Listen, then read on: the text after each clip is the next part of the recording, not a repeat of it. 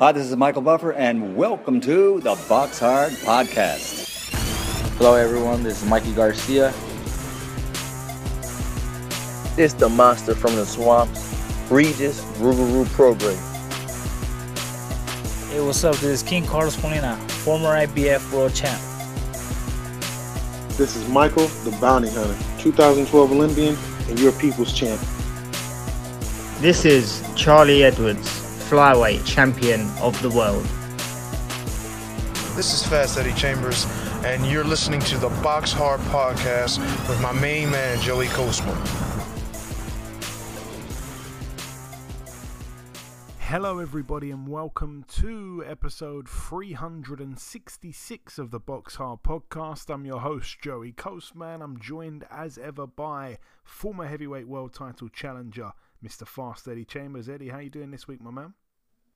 I'm doing good, my man. How about you? Always good when speaking with you, Eddie. Always good when speaking with you.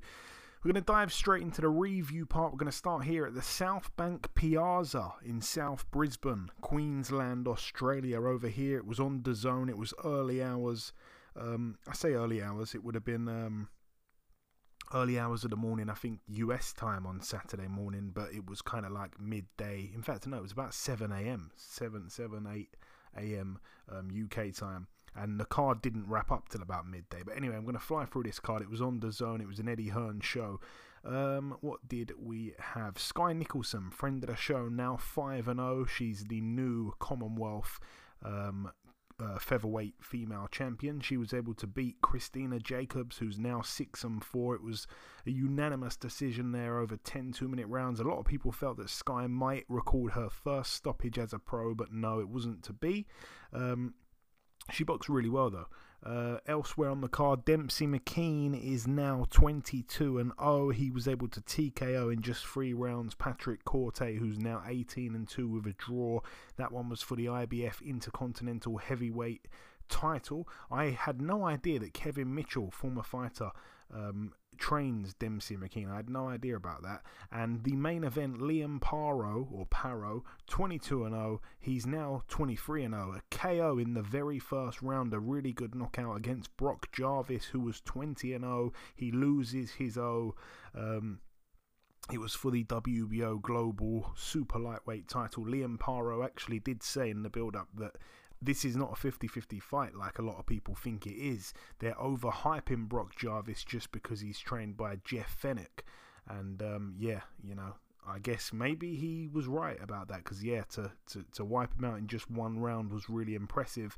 Moving out now to the all female card at the O2 Arena in Greenwich, London, United Kingdom. Over here, let's fly through this one. Uh, we're going to give a mention to every female on the card. Georgia O'Connor, now 3 0, a points win over four two minute rounds against Joyce Vannie, who's now 2 1 and 1. Um, Friend of the show, Shannon Ryan, now 3 0, a points win over four two minute rounds against Bushra El Quasi of Spain, who's now 3 3 and 3. I expected Ryan to get the knockout, but they did cut the rounds down from 6 to 4, which was a bit annoying because I thought that. You know, she would probably stop her if it was a six rounder, and it did look like she was getting close to it in that fourth and final round. So, Yes, a bit of a shame there for Shannon Ryan. Elsewhere on the card, Sarah Liegman, now 6 0, a points win over six two minute rounds against the ever tough um, Beck Connolly, who's now 3 and 16. Lauren Price now 2 and 0, a TKO in round 4 against Timea Belik. Um, shout out, by the way, to Lauren Price because she was the only um, no, her and her and Caroline Dubois were the only two ladies on the card to score a knockout. So brilliant for Lauren Price. Like I say, Timea Belik now six and seven, Lauren Price two and zero, oh. and her partner Karis Artingstall went the distance once again. Um, a points win over six two minute rounds there against Marina Sakharov. Um, I had a couple bets on this to be honest because it was good money that you could get on on um, Artingstall to go the distance and win on points and I had quite a few accumulators slash parlays riding on that, and there were a couple of shaky moments in there, but you know, she'd only been stopped one time in 16 losses, Sakharov, and yeah, she wasn't stopped, so she's now 5 and 17, still only been stopped once. She has got two draws as well, but Artingstall, the perfect 2 and 0. Um, what else did we have on the card? Ginny Fuchs, she's now 2 0. She was able to beat unanimously. Uh, it wasn't unanimously, it was a referee who scored the contest. So on points over six two minute rounds against the ever tough Gemma Ruegg, who's now 5 and 5, still hasn't ever been stopped. Um, and also, Fuchs goes the distance for the first time. She's she's 2 and 0 with 1 KO. We had April Hunter move to 6 and 1, a points win over 6 2 minute rounds against Erica Alvarez, who's now 3 and 7. We had Ebony Jones, who's now 3 and 0 with a draw.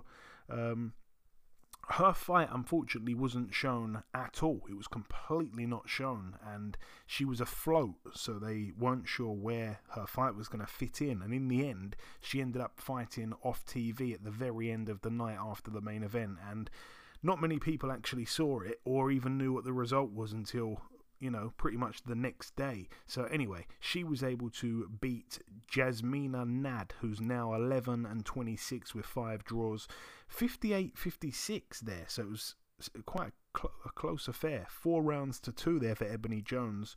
Referee Sean McAvoy's scorecard. Ebony Jones, like I say, 3 and 0 with a draw. It was a last minute replacement as well, I think. I think she had someone else who was fighting her originally, and then Jasmina Nad stepped in with about 48 hours notice. Uh, elsewhere on the card, Caroline Dubois, she is now 4 0, a TKO in round 5 of a scheduled 6 rounder against Milena Koleva, who's now 10 and 15 with a draw. Uh, Koleva down once in round 4 as well. And then moving to the two main fights, going to start here with um, the co main event. Uh, Mikaela Mayer now 17 and 1, a split decision loss over 10 two minute rounds to Alicia Baumgardner, who's now um, 13 and 1. It was for the IBF, IBO, WBC, and WBO super featherweight world titles. I'm going to run through this fight itself, my analysis. Um, round one I gave to Mikaela Mayer. Round two I gave to Baumgardner. Round three I gave to Mayer.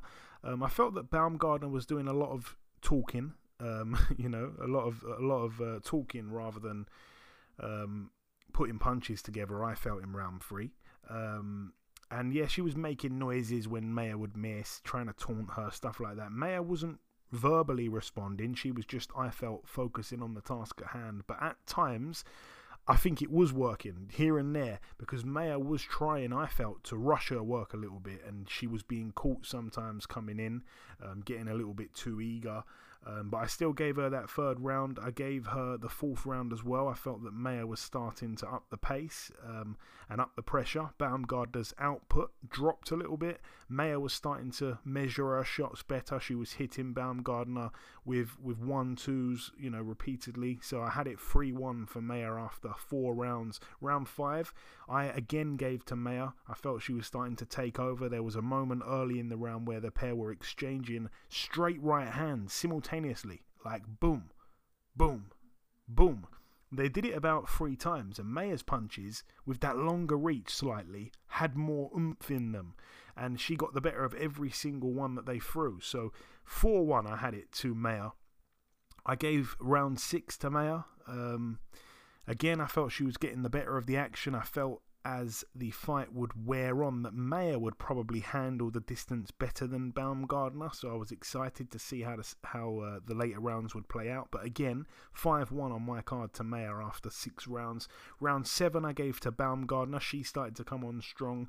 Um, Mayer got caught with a few hard shots early in the round. And to, to be fair to Mayer, she did come on to finish strong in that seventh round. But I think she lost the round in you know, with the early work of, of Baumgardner, and also that was when Mayer got caught and um, cut on her right eye. Um, round eight, I gave to Baumgardner, so two rounds in a row now. It was a close round, but I felt that she just about edged it. Again, she had success with some meaty hooks, and um, yeah, she finished strong that round there. Um, so 5 3 I had it after eight rounds. Round nine was a really close round. If I had to give it to someone, I'd edge it to Mayer, but I think there's argument for a 10 10, to be honest with you. Um, so I'm going to give it a 10 10. So I've got five rounds to three with one even.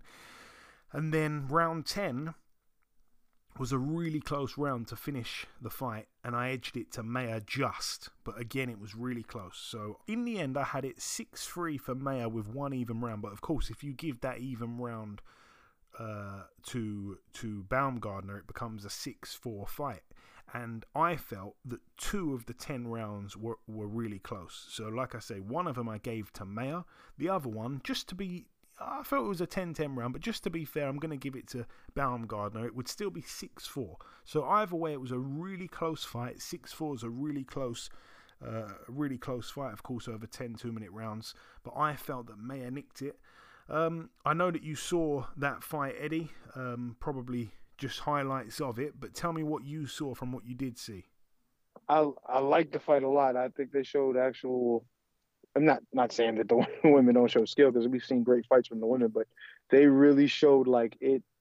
It was sometimes you would think like, damn, those are women and they're fighting. It was really they were they were they were uh, they showed skill. They they put it was, you know, there was steam on the shots. You know what I mean? It was quality shots, good punch selection for the most part. I did think though at times uh, Baumgardner was taking chances, trying to throw those right hands. And like the one situation you mentioned when they were exchanging right hands. I'm like, that's kind of like a silent agreement to try to try to time who got the better right hand. And it's like, well, you know, it's interesting and it, it works well. But like you said, for Mikaela like she got a little bit of the better of it because of the range.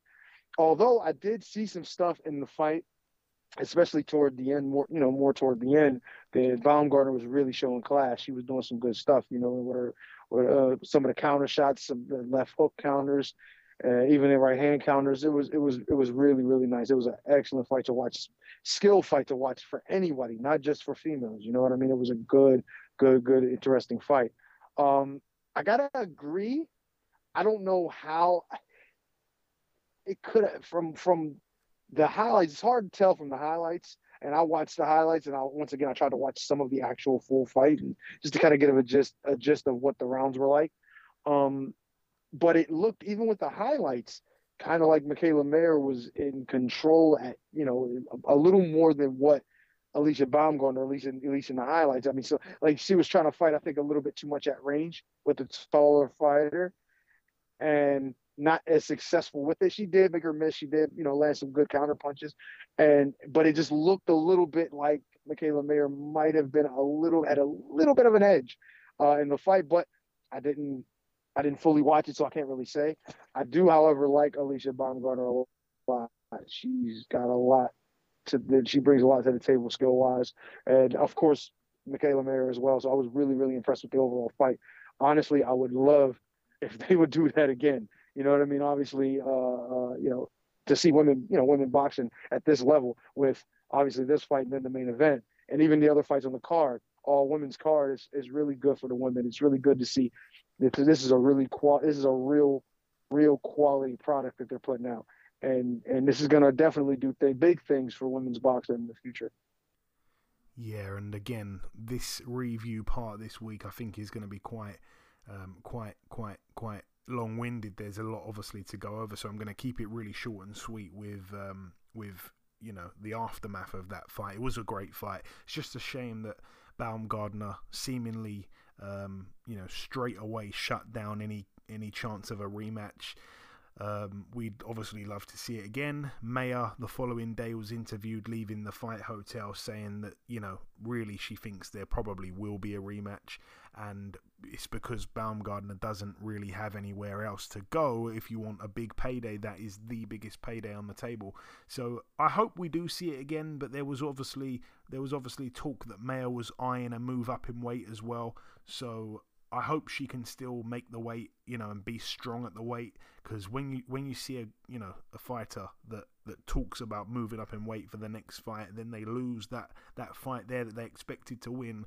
You almost think, okay, if you've got to make the weight all over again, are you going to be at your best? So I don't want to see a depleted version of Mikaela Mayer. But anyway, I'd love to see the fight again.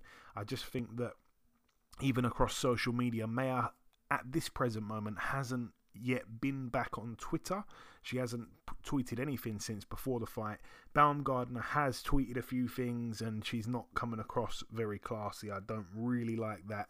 Um, you know, there's there, there's there's obviously build up and tension and dislike for one another sometimes in fights before the fight, but I like when the fight is is done and dusted that the two fighters shake hands and put the beef in the past. But it seems like she wants to carry it on. Um, two fighters that did have a lot of beef and have after the fight, I guess, shook hands and and um, shown each other respect and um, and good sportsmanship is the main event. Let's get on to it right here. Claressa Shields now 13 and 0, a unanimous decision over 10 two minute rounds against Savannah Marshall, who is now 12 and 1. It was for the IBF, WBA, WBC, and WBO female world middleweight titles. Um, I'm gonna I'm gonna start by just saying that I I picked Savannah Marshall to win. I thought that she could potentially stop her, but I was I was leaning more towards points, and I did think that whoever um, is is the fighter coming forward would would get the get the um, get the nod, and I did think that Savannah was the aggressor for a lot of the fight. I think she was the one who was on the front foot the most, but of course you have to land stuff as well, and I was quite surprised at her lack of output at times, and also her her feet, like her footwork, was was incomparable to that of Shields. I'm going to run through the fight though. First round I gave to Shields. Um, Shields very early on as well, if you remember, caught Marshall with a big flurry and yeah, won the round. It was really good start by Shields. I don't think she hurt Marshall too much, but yeah, I was uh, I was starting to think though that Marshall's probably enjoying the fact that Shields is confident enough to exchange with her. That's what I thought in that first round. It, it, turned out to be quite wrong because I didn't think that Marshall made the most of it when Shields was willing to trade. But round two, I gave to Shields. She was really sharp. She was beating Savannah to the punch. Not everything was getting through, but she was outworking Savannah. Savannah wasn't using her famously great jab. I was wondering where it was. She was just trying to walk into range and it just wasn't working. She was being caught by, like I say, the much more um, faster fighter in Shields. Shields won the third round for me again. Too sharp, too skillful. We were starting to see the, the difference in, in, in IQ as well, le- the, the level of the IQ. Um, yeah, that was on display. Round four, another round for for Claressa. She was starting to dominate the fight already. It was getting to the point where Savannah would need to win every round. Savannah I didn't think had put a dent in Shields at all in those first four rounds, even though, you know, we, we know otherwise as boxing fans. Shields did actually look like the puncher in there, which was mad. And and Marshall was starting to look really gangly and untidy. And, and, and you know, it was starting to get to a point in the fight, really, where I guess desperation had to kick in at some point. I was wondering when we were going to see Marshall throw the kitchen sink. Um, Round five was a better round for Savannah. I, I still edged it to Shields, but it was definitely a better round. Um, it was the best round of the fight so far for Savannah, but yeah, again on my card she needed to, to to to finish the fight strong. But I started to think as well that she looked a little bit more tired at that point. Round six was a really really close round. Savannah for me was winning it, but it might have just been pinched by Shields in the dying seconds of the round. Marshall you know, like I say, needed to empty the tank. It was a close round though, round six. You could sympathetically give it to Marshall. Round seven was pretty much exactly the same as the as the round before, round six. Savannah was winning it, and then Shields closed the round really strong, and it was a really hard one to score. You know, two in a row, identical rounds in my eyes. Um, yeah, I still couldn't see Savannah winning this fight at this point, even if the judges were corrupt and even if you'd given her round six and seven that were really close. Um, round eight, um, really close. Close round until the last 20 seconds, and Shields once again finished strong. And that was just reminding me that the experience was, was showing through here. And um, Savannah was was uh, really confused, it seemed, on how to use her size, use her jab efficiently. She couldn't set anything up um, anything up. Round 9 I did give to Savannah. That was the only clear round I gave to Savannah. I was hoping for a big finish in round 10. Round 10, um, Savannah um, just about clinched that final round for me. Uh, she was gasping for air in the last few seconds, and I was starting to think as well, what are these scorecards going to look like? Maybe my scorecard is miles off, but I had it in the end 8 2 for Shields, but three of the rounds I felt were really close, those rounds being 6, 7, and 8. Um, and like I say, I gave round 9 and 10 to Savannah. Um, but yeah, I actually felt that Marshall um, was probably Claressa Shields' biggest threat to her undefeated record across the, the, the weight classes that Shields can make 154, 160, 168. I felt the biggest threat in all of those weight classes is Marshall. And now, after the way she dominated Savannah Marshall, I wouldn't mind betting already that Claressa could potentially retire undefeated. With this current crop of women, I don't think she can be beaten. It was really impressive, Eddie. Um, again, I, I, would, I kind of felt that if it was going to be close, they would probably give it to Savannah. You know, there'd be a, a, a massive rematch, and, and I couldn't see Shields really winning on points in this country, but I was wrong. She won and she dominated, and they couldn't take it away from her. Yeah, sometimes it's uh, it's hard to it's hard to take a fight. You know what I mean? Even if that was what the uh, what the idea was in that situation, if it was close, you know what I mean? And even in, and if it's close and you can flip a coin who's the winner, then you know who says that she doesn't deserve it anyway? You know, she fought her way to that point. But in this case, you know, even what I seen of the fight, which I seen, you know, bits and pieces, but I also seen the entire uh, highlights. It was just really a lot of. I think it was the, the speed advantage and I and the I, the speed and the IQ. I gotta agree with the IQ thing too, uh, Joe. But the speed, I think, is what really separated everything. And even thinking about how she is as a fighter in in in most of the and a lot of the fights that I've seen of her, it's been generally a good speed and and and accuracy uh, display, which is what really sets her apart from you know the competition. And like you said, you feel that Savannah was probably the biggest uh, threat to her within these weight classes, and even with that, it's just she's a, a, a, it's a tad bit higher, a little maybe on another level than who you know than her competition. So it's just it makes it difficult uh, to think of anybody that's going to be able to beat her. And even before this fight, I you know we kind of uh, semi agreed on what you know may happen as far as the judges are concerned if it went to a decision. Being if it was kind of close or there was a way for you know there to be a little bit of a salty decision there.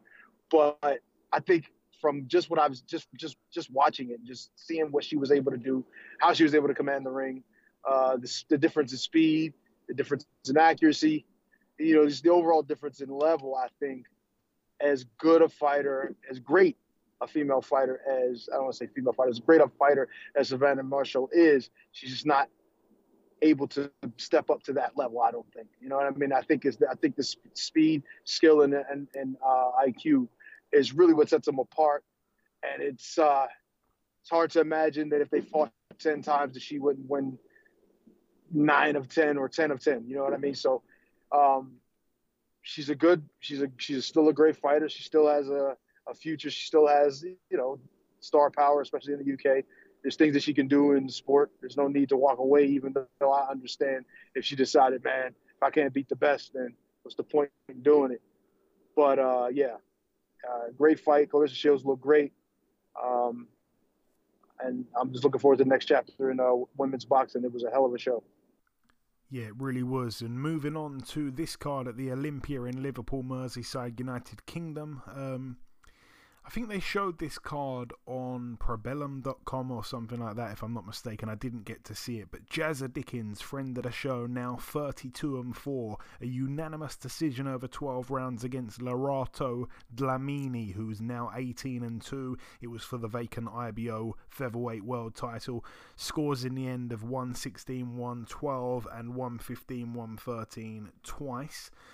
Um, on the undercard, Peter McGrail with a win, 5 0, a retirement win in round 5 against Alexander Espinoza. He retired on his store at the end of uh, of uh, round 5, didn't want to come out for round 6. He was also down in round 4. He is now 21 and 5 with two draws at Espinoza. And Joe McGraw on the undercard as well, 6 0 now, a points win over six rounds against Alexander Taylor. So they're both both the brothers box people called Alexander. Um, but yeah, anyway, they both won. Joe McGraw did actually get cut in round two from a head clash, but was able to win on points, like I say. Moving out now to the Barclays Center in Brooklyn, New York, USA. This one was live on Fox pay per view, and I actually bought this card on FITE TV for thirteen pounds because I thought that the card, you know, had had the decent value actually. So I went for it. I didn't I didn't stream it. I decided to to actually buy it. Um, on the undercard, Michel Rivera, now 24 0, a unanimous decision over eight rounds against Jerry Perez, who's now 14 and 2. Um, he's the guy that, by the way, uh, Rivera looks like a really small version of Muhammad Ali.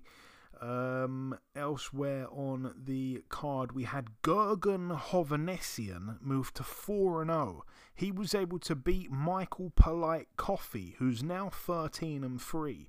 Uh, Polite Coffie retired on his store at the end of round six of a scheduled eight rounder. Um, was winning the fight quite easily, to be honest. It's just crazy because Michael Polite Coffie was a guy who people were high on. He was a heavyweight prospect. He got in there and knocked out Darmani Rock.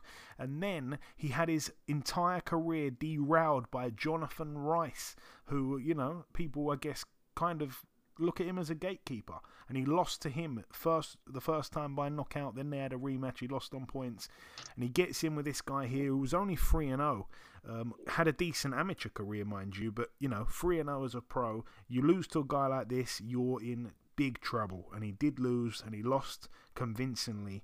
And um, he's now an opponent. He's not an A side fighter, just like that. Um, Eddie, you've unmuted. Was you going to say something about that? just one thing. I am wow, wow. Shocked. I'm not. You know, I'm less shocked about this win because this guy must be something special in the, for the for his people to say, hey, I'm gonna put him in with this guy Michael Coffie. You know, but wow, to see how meteoric rise, meteoric fall. It's unbelievable how fast he just dropped off, and he looked good. Like said, he beat Dar- Darmani Rock, and I was like, damn, this guy's this guy's pretty serious. Then he goes in with John Rice and gets stopped, and then beat and handily and, and comfortably. And then then this fight, it's just like man, it's unfortunate, but that tells you how important confidence is. And I really feel like his confidence was severely dented by Jonathan Rice, and that's probably what the cause of this situation is. Whatever it's his career, whatever he chooses to do is up to him, I guess. Um, Elsewhere on the card, we had Frank, who I'm gonna, I'm gonna, I've renamed him after what you said last week, Eddie, because you were 100% right. I'm gonna call him Frank No Urgency Sanchez. He's now 21 and 0, a TKO in round nine against Carlos Negron, who is generally tough and durable, but. Um, I'm I'm kind of kicking myself because I wanted to bet on Sanchez getting the stoppage in like round nine or ten, and I didn't do it. And um, yeah, he he he was kind of lucky to get it in in round nine in the end because he just didn't put his foot on the gas, and it reminded me of what you were saying last week about when he boxed um, Efe Ajagba, and there's opportunities there, and it's just like he likes to just posture and walk around, and he's in no rush whatsoever. This guy, but like I say, 21 and 0. Carlos Negron 25 and 4. It was for the WBC Continental Americas and WBO NABO heavyweight title.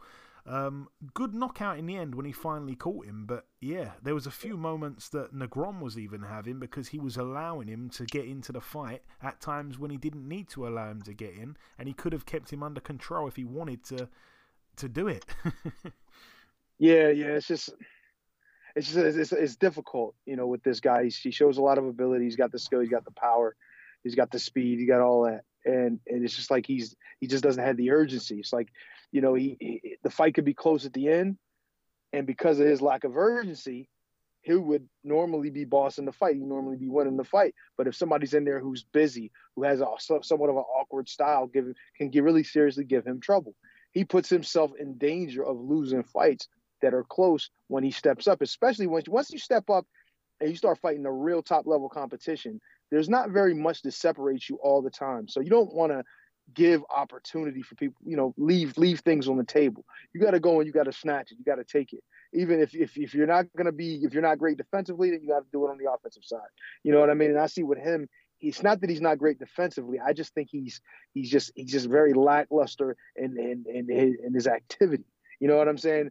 Be that be that uh, especially on especially on offense, especially when the fight as as you've seen with this one started to get not close. He was winning, of course, but he still let the guy get in. You know what I mean? You can't allow those things to happen, especially when you step up.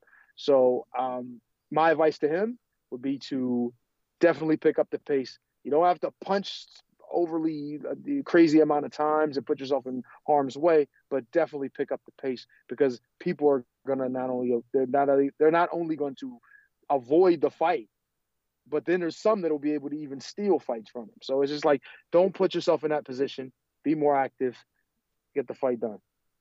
And moving on to the next fight, where should we go here? Um, Gary Antonio Russell, friend of the show, loses his O. He's now 19 and 1. A technical decision after 10 rounds of a scheduled 12 against former world champion Emmanuel Rodriguez, now 21 and 2.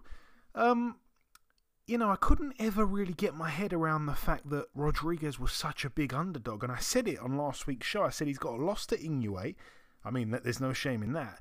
And his other loss was a complete out and out robbery. So to think that he can be such a big underdog against Gary Antonio Russell, who is not Gary Russell Jr., you know, like, I kind of feel like just because he's the brother of Gary Russell and they're, you know, they're all, uh, you know, good fighters, that for some reason he's a little bit overhyped with the bookies. So yeah, I thought that Emmanuel Rodriguez could you know, could could upset the odds if you like in this situation. So you could triple your money if you bet on him to win on points, or that would also cover a technical decision, and that is what happened. Um, he dominated the fight against Gary Antonio Russell, and I wanted Russell to win. I do like Gary Antonio Russell. Um, but yeah, Rodriguez was just too cute for him, really, and he hurt him several times in the fight. Several times. There was times where I was literally betting on the fight in play during the fight, and I, I was betting on the knockout. I thought he could get him out of there. It looked like he could get him out a few times in the fight. Um, but yeah, in the end, there was a head clash, and Rodriguez, I mean, he was kind of like, there was a small little wound, kind of like on his cheekbone, maybe just between his, his, his eye and his cheekbone. And he said, you know, like he, he it was a headbutt, no doubt about that and then he, he I don't want to say made a meal out of it because we really don't know, but he was saying he couldn't see, and I mean there was no blood running into his eye. He was claiming he couldn't see. It seemed like he was trying to find a way out of the fight, and I found it a little bit suspicious how the doctor, within like half a second, was saying that oh apparently. Uh, you know, it could potentially be a fractured eye socket. He seemed to diagnose that within about 10 seconds, and I, I don't know. I mean, it was a bit of a weird ending, but he was in full control, Emmanuel Rodriguez, and he would have won if he fought for another two rounds, but it was what it was. Um, he wins the fight and um, he dominated, completely dominated. So Gary Antonio Russell loses his O. Moving up the card once again, uh, Caleb Plant now 22 and 1 um, a KO in round 9 against Anthony Dirrell. A one punch left hook knockout. Anthony Dirrell now 34 and 3 with two draws. Um, Caleb Plant on my card won every single round, and I'm looking at the official cards here. And after eight rounds, because there was eight completed rounds, um, they had it eight to zero and and seven to one twice. So my scorecard was there or thereabouts. I wasn't actually scoring it round by round, but I was thinking, wow, Plant won that one, Plant won that one. You know, I didn't give a single round to Dirrell. Um, sadly, the fight clashed with Haney Kambosos too, and I had to make the decision which one am I going to watch. So I decided to watch Plant Dirrell instead of Haney Kambosos 2. Usually, in this situation where I've got to pick a fight, I would choose the fight that I felt would be the most exciting to watch, and I expected them both to go the distance and both not to be that exciting. Um, so I went with the fight that I hadn't already seen before. So I didn't watch Kambosos Haney. And I was extremely impressed with Caleb Plant. I'm glad I made the choice to watch that fight. I was I was really impressed with his stabbing jab, particularly the jab to the body of Dirrell. Um, and just the jab in general, he really shoots it out. He didn't throw a single lazy, telegraphed, slow jab all night long. He was pot shotting Dirrell. He was measuring the distance perfectly. He was firing right hands to the body of Dirrell. It was a surgical breakdown. And just as I was typing these notes down, that was when he, he hit Dirrell with that left hook. Boom. And yeah, the left hook was obviously thrown during an exchange and it slept Dirrell. Dirrell, I mean, mm, slept him, that might be pushing it, but it was it was a brutal knockout. Um, Dirrell, of course, had made fun of Plant before the fight, saying he couldn't punch. And obviously, Plant had made him eat those words. Um, yeah, huge one punch knockout, arguably knockout of the year. And I don't know if you caught this, Eddie, but before the fight, Anthony Dirrell did an interview with someone and he said that he hated Caleb Plant. And Caleb Plant made a point to keep bringing up the fact that Dirrell hates him. And at the press conference on Fight Week, he said, you know, like you, you're too emotional. Like you, you, you hate me. You don't even know me. Like, how can you hate me when you don't even know me? How can you hate someone you don't even know? And then Dirrell kept saying, Why'd you keep talking about that, man? Why'd you keep bringing that up? Well, we know why. Because Plant walked to the ring with a t shirt on that said, You don't have a reason to hate me. And everyone's looking at looking at him walk to the ring and we're thinking, What? He's taking it a bit far now. He's made a t shirt. And then, of course, after knocking him out, and after doing that celebration of the, the grave digging, which was a bit distasteful to be honest, he then puts on a t shirt that says, But now you do. So once again, he walks to the ring with a t shirt that says, You don't have a reason to hate me. And then he knocks him out and puts on a t shirt that says, But now you do. Brutal, savage from from Caleb Plant. There was bad blood there, Eddie. Um, and yeah, it looks like it looks like a little bit like Baumgardner and Mayer. They have not sorted things out with what they did in the ring. Definitely not. I don't. I don't know. I really don't know what it is. You know, sometimes you you look at a guy and it's like I don't like him. You know what I mean? For some reason, you don't know him. You don't really have a reason to per se, but it's just something about him you don't like. And I I understand that feeling, but I would never say I hated someone without really understanding who they are as a person. I can look at somebody like a Wilder, for example. I have nothing against Wilder. I don't hate him. I, I don't even I don't dislike anything about him. Even his boxing style, I've given him credit for getting to the point he has with honestly not very not very many skills. But I, I but I looked at him and I was just like, how is this guy able to do this? You know what I mean? And you get, you know, you start getting in your feelings a bit and you start saying, man, I'm some like 10 million times the skill level of this guy, but he has that right hand and that's all he needs. And he's six seven, and you start to hate a little bit. So maybe I'm thinking if you know Dirrell was looking at him and was saying, "How the hell is this dude ain't he fucking Nello? He did all right, but you know he, maybe you know I'm better than him. I'm this, I'm that." And you start looking at a guy like that who maybe you know he's kind of clean, you know he got a, a decent image, and then you just say, "I don't really like this guy." You know what I mean? I think he's I think he's corny. He's not being real. You know what I mean? or whatever. So it's like maybe that was what Dirrell had with him, but Caleb Plant went ahead and turned that knife all the way over. He said, "Look," he said, "I'm gonna turn this into something serious." He went and got a T-shirt made.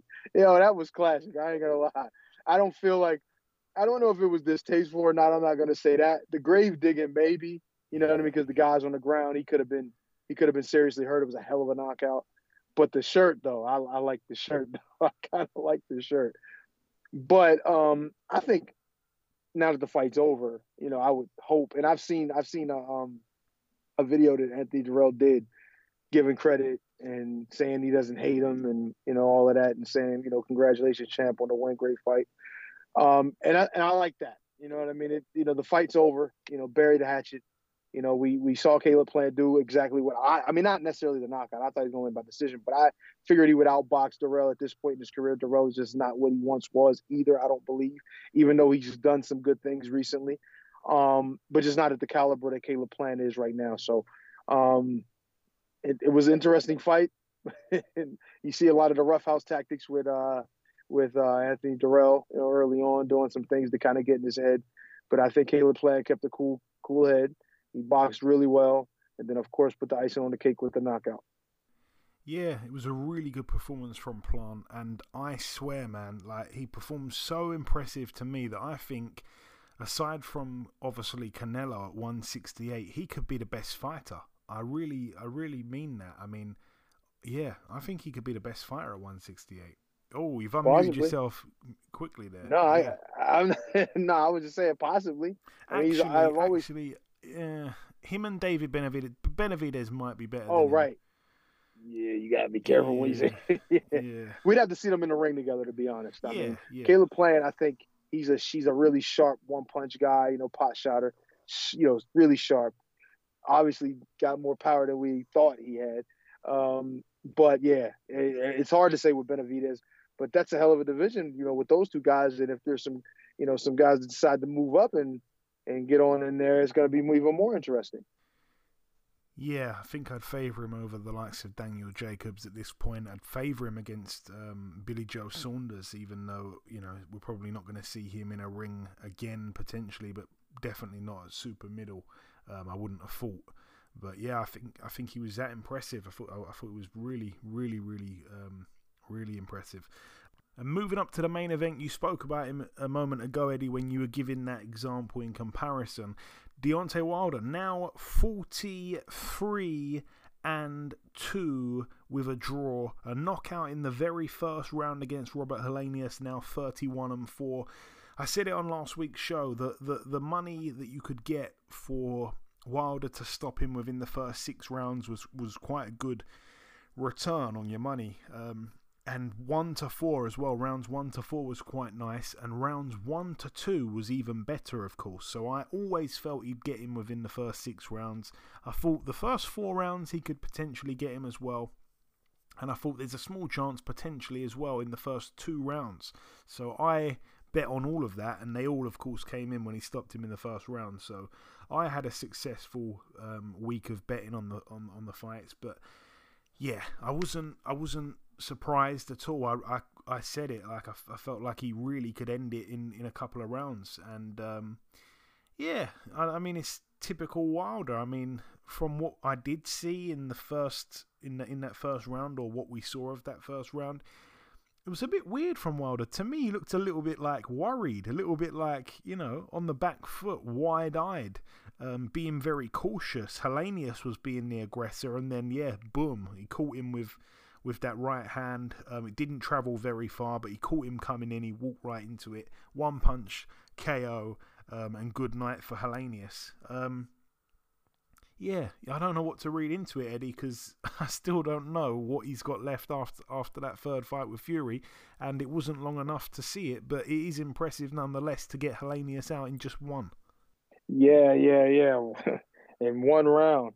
I mean, we would have thought, you know, with Helenius' recent success, though that doesn't have anything to do with the kind of guy he was going in with this fight. So, uh, you know, it's it's just it's is it's when I look at when I look at Wilder sometimes, and you know, I'm like I said, I'm not hating it.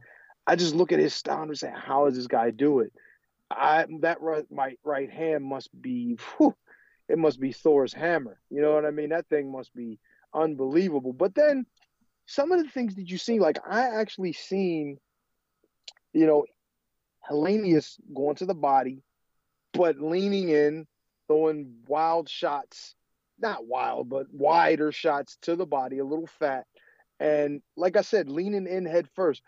And I just, for the life of me, could not understand why anyone fighting Deontay Wilder would ever sit on the line in the middle throwing body shots, especially as he's got his back somewhat to the ropes and you're coming in where there's nowhere for him to go, which means in a lot of cases, guys will throw a right hand or something coming off the ropes, especially if you come up short with your shots. And I'm just like, you know, the, certain things. I mean, I you know, I'm not gonna you know accuse Helenius of being a great uh, skill fighter or whatever, but I think he had, I thought he had a little more IQ than what he was doing. I think the game plan was to go to the body, take some of the steam out. You know, he's he's been off for a little while. It's the you know a, a pretty decent layoff for him. So let's let's go in and and and remind him of what Fury did. I get it, you know, body punches, you know, rough him up, be aggressive, and I like that. I like what he was doing, but I think it was once again, I think it was also smart thinking of Wilder and looking at Wilder actually came in light again, not thinking so much about trying to be big and trying to put weight on to combat uh, someone else's size, which was smart. Stick to your strengths. That weight does not help your right hand any more than than if you had it or if you didn't. You know what I mean? So it was. I think that was smart. But just watching Helenius do what he was doing, and I I understand the aggression. I understand attacking his right hand and attacking him in general, and making him on putting him on the back foot. But you can't do it your head on the line. You got to move that head, and you can't take chances, especially going to the body, putting your head directly in the middle, right where that right hand could land. It just I think I think the, the the the the plan was good, but just not just not well executed. And I think that's really at the end of the day what put Helenius in the position that uh, he he is now. Well, putting him on the floor, let's say, and uh, you know, hopefully, hopefully he's all right. You know what I mean? I'm obviously I'm I'm, I'm pretty sure he is. Ego's probably a little hurt, and his opportunity's gone. But hey, the money's gonna help. So, uh, you know, congratulations to Wilder. You know, same thing happens. I'm not sure what's to happen in the future. I'm not sure he's to get in the ring, but he'll always be dangerous with that right hand for sure. Yeah, we'd love to see the Anthony Joshua fight next for Wilder. That'd be brilliant, but that's a conversation for another day. As for Helenius, sometimes he's got about as much head movement as a statue. Um, moving out to the final card to mention, it took place at the Rod Laver Arena in Melbourne, Victoria, Australia. There you go, the accent has come through for anyone that wanted to hear it, probably no one. Um, let's talk about the undercard. Lorenzo Truck Simpson, now 12 0, a unanimous decision there over six rounds against Marcus Haywood, who's now 6 and 5 with a draw. We had friend of the show, Susie Ramadan. She was on a few weeks ago. She's now 29 and 4. She came up short, unfortunately, in her IBF World Super Bantamweight uh, title fight against the champion Cherneka Johnson, who's now 15 and 1. Um, a unanimous decision there over 10 two minute rounds against Susie Ramadan, like I say. Um, the referee in that fight was terrible, by the way. Terrible. He was taking points off of Ramadan almost for no reason. Um, I've got to say, there was a cut on Shanika Johnson that was probably the worst cut I've ever seen a woman sustain in boxing. And credit to Johnson for continuing with that horrific cut right above her eye. It looked like it was like a slice, man. It was it was massive. You know, they were like putting the you know the the, the cotton the cotton bud over it and it was disappearing inside the cut almost.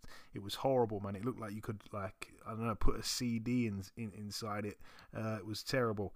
Um, yeah, terrible. And uh, you know, she showed a lot of heart to come through and carry on fighting. And then, yeah, it took a few rounds to get it under control. By the end of it, it seemed to stop bleeding, but the doctor was having a look for a couple of rounds in a row, and I've got no idea why he even bothered to look because it, it, was terrible, and he still allowed it to to to continue. Um, but yeah, shout out to Susie Ramadan as well. You know, she she had all those points taken off, and she's only had one fight since 2020, and she's 43 years of age, and she was still, you know, pouring it all out in round rounds nine and ten. Um, so yeah, credit to her. What a brilliant athlete she is. And moving up the card once again, friend of the show Andrew Moloney with a win now 25 and 2, a unanimous decision there over 10 rounds against Norberto Jimenez, who's now 31 and 10 with 6 draws. That one was for the vacant WBO International Super Flyweight title. Also on the card, the twin brother Jason Moloney also has 25 wins and 2 losses. He also won unanimously, but he went 12 rounds instead of 10 against Nawaphon Kaikanha, the guy with the incredibly padded record, now 56 and 2 with a draw. I expected Jason Moloney to get him out of there, but no, it wasn't to be. And the main event, as I said, I didn't actually watch it. I saw little bits between rounds sometimes. Devin Haney, 29 and 0, still the undisputed lightweight champion of the world. He went back over to Australia. Credit to him for going back over there and, you know, I guess upping his game slightly again, you know, because he he won so easily first time round. I kind of felt sorry for him. I know he's getting paid loads of money to do this, but to go back to the United States, then fly back to to Australia after a long training camp again for the same guy that you've beaten. I don't think he even really needed to train to win this fight, but he is very professional, Devin Haney. That's one thing no one can knock him for. And George Kambosos Jr. now 20 and 2. Again, I really like George Kambosos. Said it so many times. Really cool guy. Got a lot of time for him, a lot of respect for him, but he's just not on the same level as Haney. Styles make fights, and it's just not a good style matchup for him. Haney is extremely textbook, and you know he he's got fantastic athleticism. He's big for the weight. There's a lot of things that work in Haney's favor. You know, he's got a lot of tricks in the book, and he he's just too textbook and too too much IQ really for George Cambosos. Kambosos Put him in there with a big banger, I give him a chance. Put him in there with a guy who, you know, is is let's say long and long and tall for the weight, has a long reach, doesn't hit so hard. You could you could put him in there with him. But a guy that's as good as Haney is, as good as as he is in terms of being technically sound, has everything down to a T, can do so many different things in the ring. It, it's just not a fight that he's going to look good in. It doesn't matter. He is never going to look good against Haney. And that's why I decided to not watch the fight and I decided to watch Caleb Plant instead. And um, from what I did see, it was pretty much the same as the first one. No knockdowns. Yeah, Haney's given him 24 rounds of a beatdown, and I'm not sure if he lost even maybe two rounds over that over that 24 round fight, you may as well say they had. So all the best to Haney as well. Um, seems to be getting better and better. He looked he looked horrendous by the way on the scales. It has to be said. He looked really dry um, and drawn as well, like his eyes sunk back in his head. So I'm not sure if we're going to see him at lightweight for too much longer. But if he moves to 140, what an exciting division! And of course, if he relinquishes all the titles at 135, then it makes it exciting for all those guys just just in that contender position. So the future will be exciting, I think. But anyway, that wraps up the review part of the show. Like I said, there was loads to go over. That brings this part to a close. The final thing for me to do in this part of the show is to welcome this week's special guest. Ladies and gentlemen, please welcome the reigning and undefeated British super welterweight champion. It is, of course, Mr. Troy Williamson. Troy, welcome back on the show, my man. Yeah, thank you for having me, Joey, mate. Hey, no problem. No problem. Always a pleasure, Troy. So, we last spoke back in October of last year, um, a year ago this week, actually. At the time, you were fresh off that win over Ted Cheeseman in what was an excellent fight. Since then, you've boxed twice. Um, the first of the two, obviously making your first defence against Mason Cartwright, which for me was a, a tougher fight than I expected it to be. Obviously, you were down in round two. Tell me about that fight briefly. Another really good fight, though, Troy. Yeah, it was a good fight for for, for everybody watching and for everybody who had had a mean to come and support. Um, I knew I knew obviously what Mason was all about. A lot of people didn't because, in my opinion, he just obviously hasn't had the opportunity to showcase what he's what he's all about. Like like myself before the Ted Cheeseman fight, nobody knew what I was all about. So everyone everybody was writing me off and thought Cheeseman was just going to walk through me. Um, and that's exactly what people thought about Mason Cartwright because nobody's heard of him. People just thought I was going to go in there and walk through him, but obviously, as as, as you've seen, I got put down the second round. It didn't go that way. It was a, it was a tough fight, but um, like you said, I got, I got the I got the job done. it was a close fight, but I won unanimous, and I think I was the well deserved winner. Yeah, for sure. And obviously, you boxed back in September as well, just a tick over fight, really, against David Benitez. You became the quickest man to stop him when you did so in round six. Just a keep busy fight, Troy, there. Yeah, that's exactly what it was. Obviously, the deal was if Josh accepted the fight against myself, then obviously I'd, I'd be boxing beforehand, and they give us two dates. One was a little bit closer than, a little bit closer to, obviously, the, the fight date, so I just thought, I'll take this fight in. I think I got a 10 days notice. I was in the gym training. I was just obviously just a little bit heavy, so I took the fight on on short notice and just weighed in that and weighed that obviously I'd never boxed at before, which was 12 stone. I think I was 12 stone something. So, um, but yeah, I was obviously I'm a true professional. I'm, I'm always in the gym So when the call came, I, I, I could I could obviously take that fight. Yeah, I was going to say, I thought you were added kind of late. Um, your next fight obviously has been announced. It's a really, really good fight. Obviously, I'm from London. I'm excited about it. Fans all over Britain are buzzing about it, but particularly in the Northeast. I mean, this is huge over there. You'll be boxing Josh Kelly December 2nd at the Newcastle Arena. How happy are you to have gotten it over the line finally? Because I know it's a fight that you've wanted for quite a while now, Troy. Yeah, I'm over the moon. It's this fight is massive for British boxing alone. But with us both obviously being from up north, it's huge. Um, and yeah, I'm really happy to, to get it over the line. We've had previous opponents that obviously I was we had JJ Metcalf. He, he withdrew from the first bid, so somebody I think somebody else withdrew. I I, just, I never thought obviously I'd get to defend it again. I just I thought everyone was going to keep running, but obviously Josh stepped stepped to the plate and we're here now. It's all finalised and we're going to have a great fight. And there was talk about the fight for quite a while before we saw it signed. Was there a delay with getting the fight signed? And if so, do you know or can you state the cause of the delay? I heard that it obviously the the first bid got um, postponed because apparently he, he got a nick in his last fight, um, and I think that's the reason why it had to be postponed because he had a cut in his last fight, from what I believe. Okay, okay. And how do you actually see the fight playing out? Because again, the style clash is very intriguing. Yeah, it's um, obviously as people might call it, it's boxer versus puncher. Um, I, I, I don't just punch, I can box as well, and you're going to see this on, on, on fight night. Um, Josh Kelly can be outboxed. That's what I'm looking to do. I'm uh, looking to take it to him and box and fight when I need to. And just from your perspective, Troy, not the perspective of the fans, do you see this as a bigger fight than the Ted Cheeseman fight? Is it a tougher fight? Um, I think it's definitely bigger because, like you say, obviously it's it's a huge northeast derby. Um, tougher, would I say tougher? Um,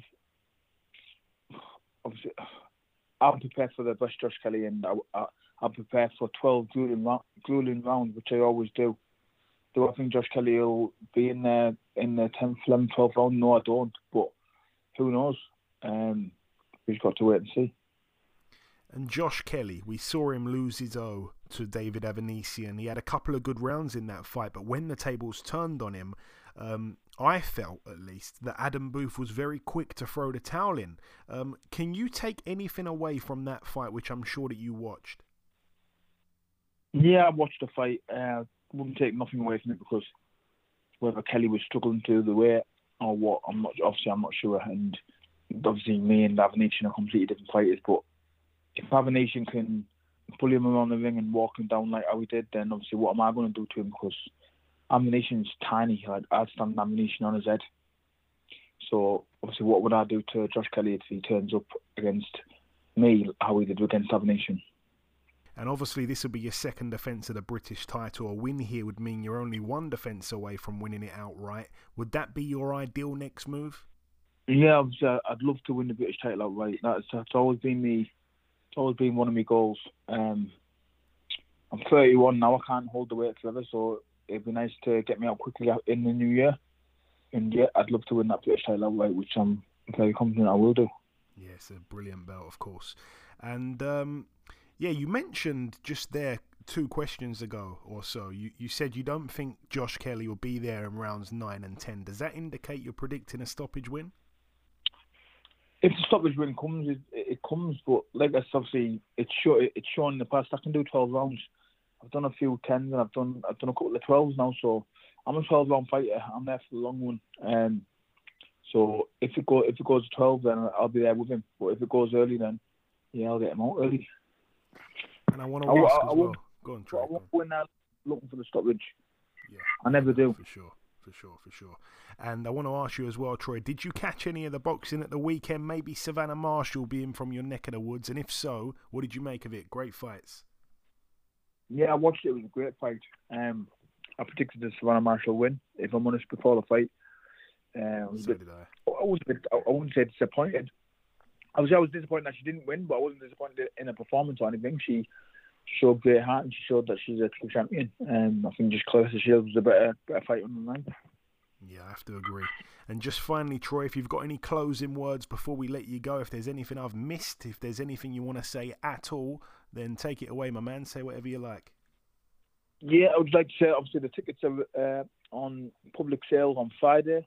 You can get the tickets from myself, and so you can if you follow my social medias, I'm on Twitter, Troy Williamson underscore. I'm on Instagram, Troy Williamson underscore one. Obviously, you can catch me on Facebook. So just type type my name in the search bar, get at me for tickets. It's always better to buy them from the fighters. There you go. Buy directly from Troy Williamson um, on Twitter, as you said, at Troy Williamson underscore on Instagram at Troy Williamson underscore as well. Um, yeah, so brilliant. If you need tickets, hit up Troy directly. How cool is that? Listen, Troy, it's always a pleasure speaking with you, my man. Best of luck for December 2nd. Thanks for your time, and we'll speak again soon. Thank you very much, mate. Speak to you soon, Joey Paul. Okay, now it's time for part two on this week's show. This part, of course, the news part of the show. We're going to start here with this one. Zelfa Barrett steps in in place of Joe Cordina. He will be taking on Shavkat Rakhimov for that now vacant IBF Super Featherweight World title. Again, the date for that one, November 5th. It goes down in Abu Dhabi. Um, great stuff, really, for Zelfa Barrett to get a crack. You know, it's interesting. When, whenever we see him fight, um, I enjoy his fights, you know, because I feel like he's improving all the time. But you know, Rakhimov is is a good fighter, and I'd imagine he's surely going to be the favourite. So I'm excited uh, to see that fight. There should be a good one. Elsewhere. Um, it's now official. John Ryder will be taking on Zach Parker. That one to go down on uh, on the 26th of November at the O2 Arena. It's a it's a big big um, fight that domestically. Obviously, there's a lot on the line. Zach Parker closing in on a world title shot now, and it's a massive domestic clash here, but a really big arena as well. The O2. Um, there's talk about the undercard. I'm not sure if anything's 100% locked in, but I think we're going to see Hamzah Sheeraz getting back out. Uh, we're going to see Pierce O'Leary, Dennis McCann, Sam Noakes. So it should be a decent night of boxing, really, there. And the tickets for that um, I think, go on sale later this month, about a week, about a week from today, I believe. Um, yeah, so that's it there. So it's going to be a great fight there. Parker and Ryder, both friends of the show. And then the final piece of news is that um, Emiliano Vargas, one of the fighting sons of Fernando Vargas, has signed a promotional contract with Top Rank. He's going to be fighting in his first card um, for top rank on November the 12th on the undercard of Janibek Alimkhanuly against Denzel Bentley. Um, so, yeah, fantastic for him to be signed with a major promoter. He's 1 0 as a pro with 1 KO, 18 years of age. That's it, though, for the news. Moving on now to the preview part. We're going to start here with a card that goes down on Saturday. Um, that's going to be Saturday, the 22nd of October, this Saturday at the Sportska Dvorana in Zabok, Croatia. Over here, friend of the show, Ivana Habazin. Um, currently 20 and 4. She fights here for the vacant WBC silver welterweight title against Diana Prazak, who's 14 and 4 over 10 two minute rounds. All the best there to Ivana. Moving out now to the Fabric Sports Hall in Frankfurt, Hessen, Germany. Over here, one fight to mention, just the main event. Leon Bunn, who is 18 and 0, fights for the vacant IBO World Light Heavyweight title against Padraig McCrory, who's 14 and 0. Should be decent there. That's gone under the radar. Um, Moving out now to Mexico at the Plaza de Toros in Mexico City. Um, it's going to be live on DAZN. We've got Mauricio Lara, 24 and 2 with a draw, getting in with Jose San Martin, who's 33 and 5 with a draw. We've also got on the undercard for the WBO NABO lightweight title, Angel Fierro, 19 and 1 with two draws, getting in with Jeremy Cuevas, who's 14 and 1. Elsewhere on the undercard, we also have Reshat Mati, 12 and 0, supposed to be fighting for the vacant WBC Youth Silver Super Lightweight title. No opponent for him just yet. That's about it, really. And moving now to the York Hall, Bethnal Green, London. Over here, Mark Chamberlain, 11 0, I believe, tops the bill. He gets in with Merrill Vegas, who's 22 and 6 with a draw. That one for the IBF European Lightweight title. It's going to be live on BT Sport, by the way. We also have David uh, David David Adelaide, the heavyweight prospect, 9 0, getting in with Michael Wallisch. That could be a little bit spicy, may I may I say. And and it could also equally be not spicy at all because Michael Wallisch, as we know, I've said it so many times on the show, I think he got to about 20 and 0, banging out all these, um, you know, all these kind of subpar opponents, and then he lost by knockout to, to Christian Hammer, then lost by knockout to Efe Ajagba, then lost by knockout to to Tony Yoka, then lost by knockout to Joe Joyce, then lost by knockout to Murat Gassiev.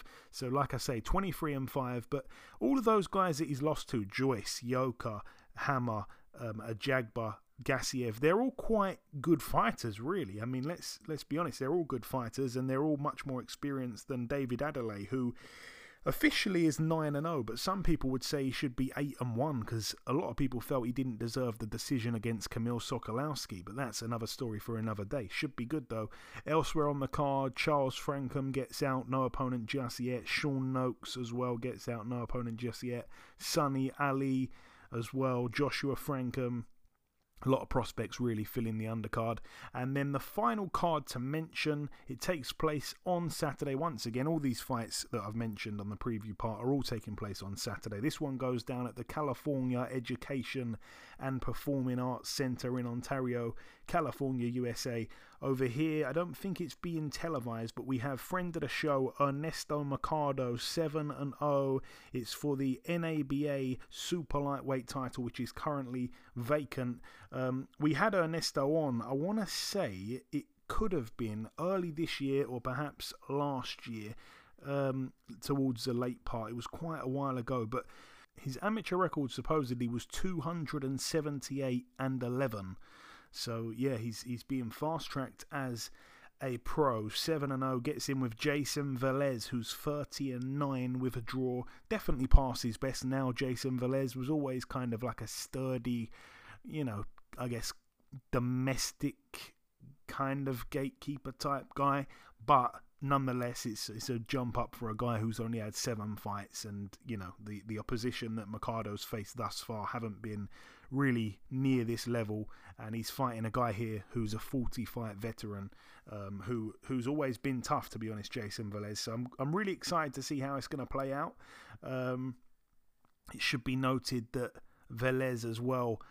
Um, has only been stopped twice in his nine losses to Oscar Valdez in the 10th and final round of their fight, and also to Gabriel Flores in round six of their fight. So he's generally tough. Took, of course, Ryan Garcia the distance, which not many people do. Took um, Jojo Diaz the distance as well. Took Ronnie Rios the distance as well. So always quite quite a sturdy character. And Ernesto Mercado 7 0 with 7 KOs. So we're going to see what happens here. It's going to be entertaining, I think. But anyway, that wraps up the preview part of the show. In part one, we did the review part. There was loads to go over. I'm sorry if you felt it dragged. Then we welcomed our special guest, Troy Williamson. And in part two, we did the news part and the preview part. Eddie didn't even have to say anything in part two. But the final thing for me to do is to come in with the outro, which I'll do in just a few seconds. Okay, and this wraps up episode 366 of the Box Hard podcast. I've been your host, Joey Coastman. Eddie Chambers has been with me for the duration of the show.